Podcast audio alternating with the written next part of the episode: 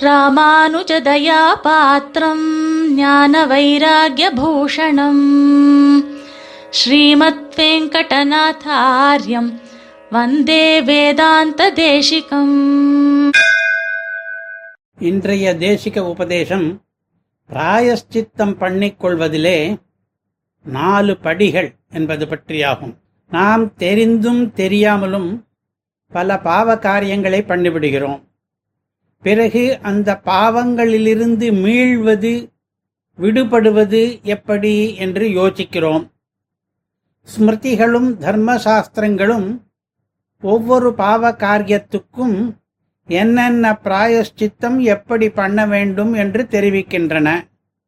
பிராயஷ்சித்தம் என்றால் நிஷ்கிருதி தமிழிலே கழுவாய் என்று சொல்லப்படுவது. இது பற்றி சுவாமி தேசிகன் ஒரு காரிக்கையை அதாவது ஒரு சின்ன ஸ்லோகத்தை இயற்றி அருளியிருக்கிறார். அதன்படி பார்த்தால் இதிலே நாலு நிலைகள் அதாவது நாலு படிகள் இருக்கின்றனவா? முதல் படி அனுதாபம் என்பது. ஐயோ நாம் இந்த பாவச் செயலை பண்ணிவிட்டோமே என்று மனம் வருந்துவது. இப்படி உள்ளூர வருந்துவதாலே கால் பங்கு பாவம் கழிந்துவிடும் என்கிறார். உளதானவல் வினைக்கு உள்ளம் வெறுவி என்று அவருடைய பாசுரம். உள்ளம் வெறுவுதல் என்கிற முதல் படி முக்கியமாகும். இந்த மன வருத்தம் இல்லாமல் எவ்வளவு கழுவாய் பண்ணியும் பலனில்லை. ஆனால் சில சமயங்களில் நாம் இப்படி பண்ணுகிறோம். உதாரணமாக சந்தியாவந்தன காலம் தாண்டிவிட்டால் துரியார்கிய பிரதானம் என்ற பிராயஷ்சித்தத்தை வழக்கமாக பண்ணுகிறோமே தவிர இப்படி ஆகிவிட்டதே என்று மன வருத்தம் அடைவதில்லை. மன வருத்தம் இல்லாத போது கால் பங்கு பாவம் கழியாமலே இருக்கும் என்கிறார் சுவாமி தேசிகன். அடுத்து இரண்டாவது படி உபரமம் என்பது. மறுபடியும் அதே பாவச் செயலை பண்ணாமல் இருப்பது முக்கியம். சில பேர் நினைக்கிறோம் மறுபடியும் இதே மாதிரி பாவத்தை பண்ண நேர்ந்தால் இதே பிராயஷ்சித்தத்தை பண்ணிவிட்டால் போச்சு மறுபடியும் என்று. இது கூடாது. மன வருத்தம் இருந்தாலும் கூட சில சூழ்நிலைகளின் காரணமாக மறுபடியும் அதே தப்பை பண்ண வேண்டி இருந்தால் அப்போது அனுதாபத்தாலே கால் பங்கு பாவம் கழிந்தாலும் உபரமம் இல்லாததாலே இன்னொரு கால் பங்கு பாவம் கழியாமலே இருக்கும். மூன்றாவது படி பிராயஷ்சித்த உன்முகத்துவம் என்பது. கழுவாய் பண்ணிக்கொள்வதிலே நாட்டம். இது சில பேருக்கு இருப்பதில்லை. குறிப்பாக அந்த கழுவாய் கடுமையாக இருந்தாலோ அல்லது பல பேருடைய உதவி தேவைப்பட்டாலோ நாம் கழுவாயை தள்ளி போடுகிறோம். அந்த நிலையிலே அனுதாபத்தாலே கால் பங்கும் மீண்டும் அதே பாவத்தை பண்ணாததாலே இன்னொரு கால் பங்கும் பாவம் கழிந்திருந்தாலும் மீதமுள்ள அரை பங்கு அப்படியே இருக்கும். உதாரணமாக ஓட்டலிலே சாப்பிட்டால் நிஷித்த பட்சணத்துக்காக பஞ்சகவ்யம் அருந்துதல் என்கிற பிராயஸ்தித்தம் பிராமணனுக்கு விதிக்கப்பட்டிருக்கிறது. சாப்பிட்டவர்கள் முதலிலே அந்த பாவச் செயலுக்கு மனம் வருந்த வேண்டும். அப்போது முதல் கால் பங்கு தொலையும். பிறகு மறுநாள் முதல் ஹோட்டலில் சாப்பிடுவதை நிறுத்திவிட வேண்டும்.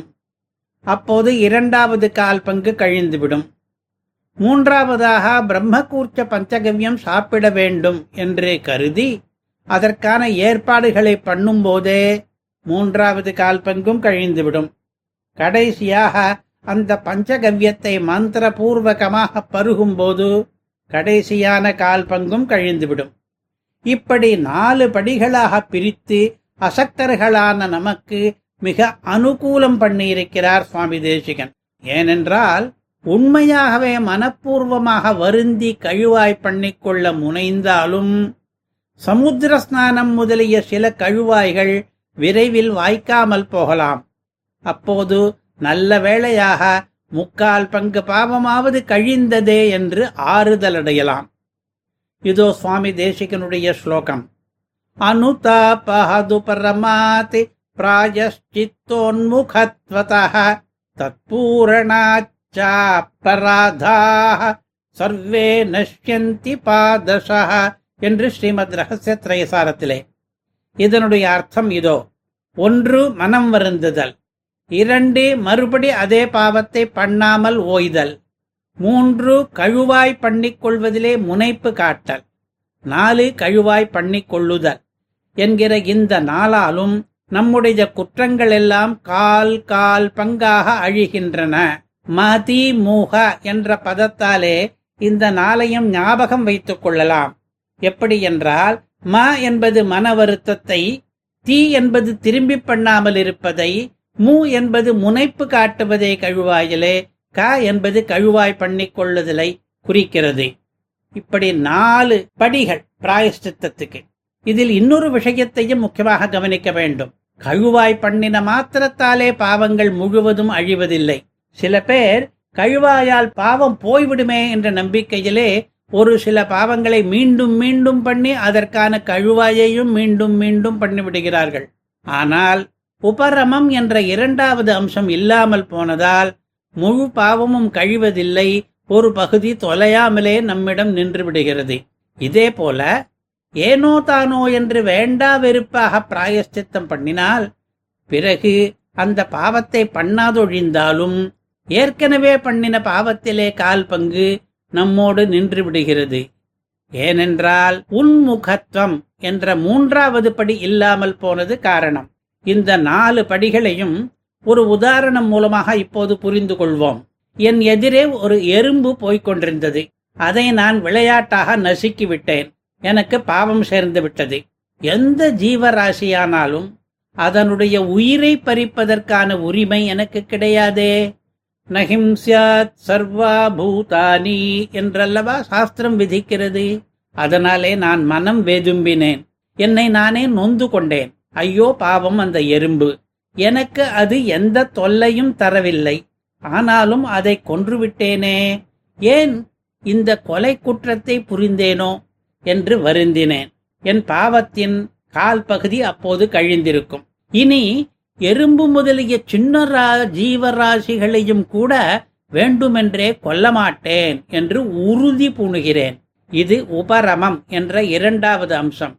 இதனால் பாவத்தின் இன்னொரு கால் பங்கும் தொலைகிறது. ஏற்கனவே பண்ணின கொலை குற்றத்துக்கு என்ன கழுவாய் என்று பெரியவர்களை நாடி கேட்கிறேன்.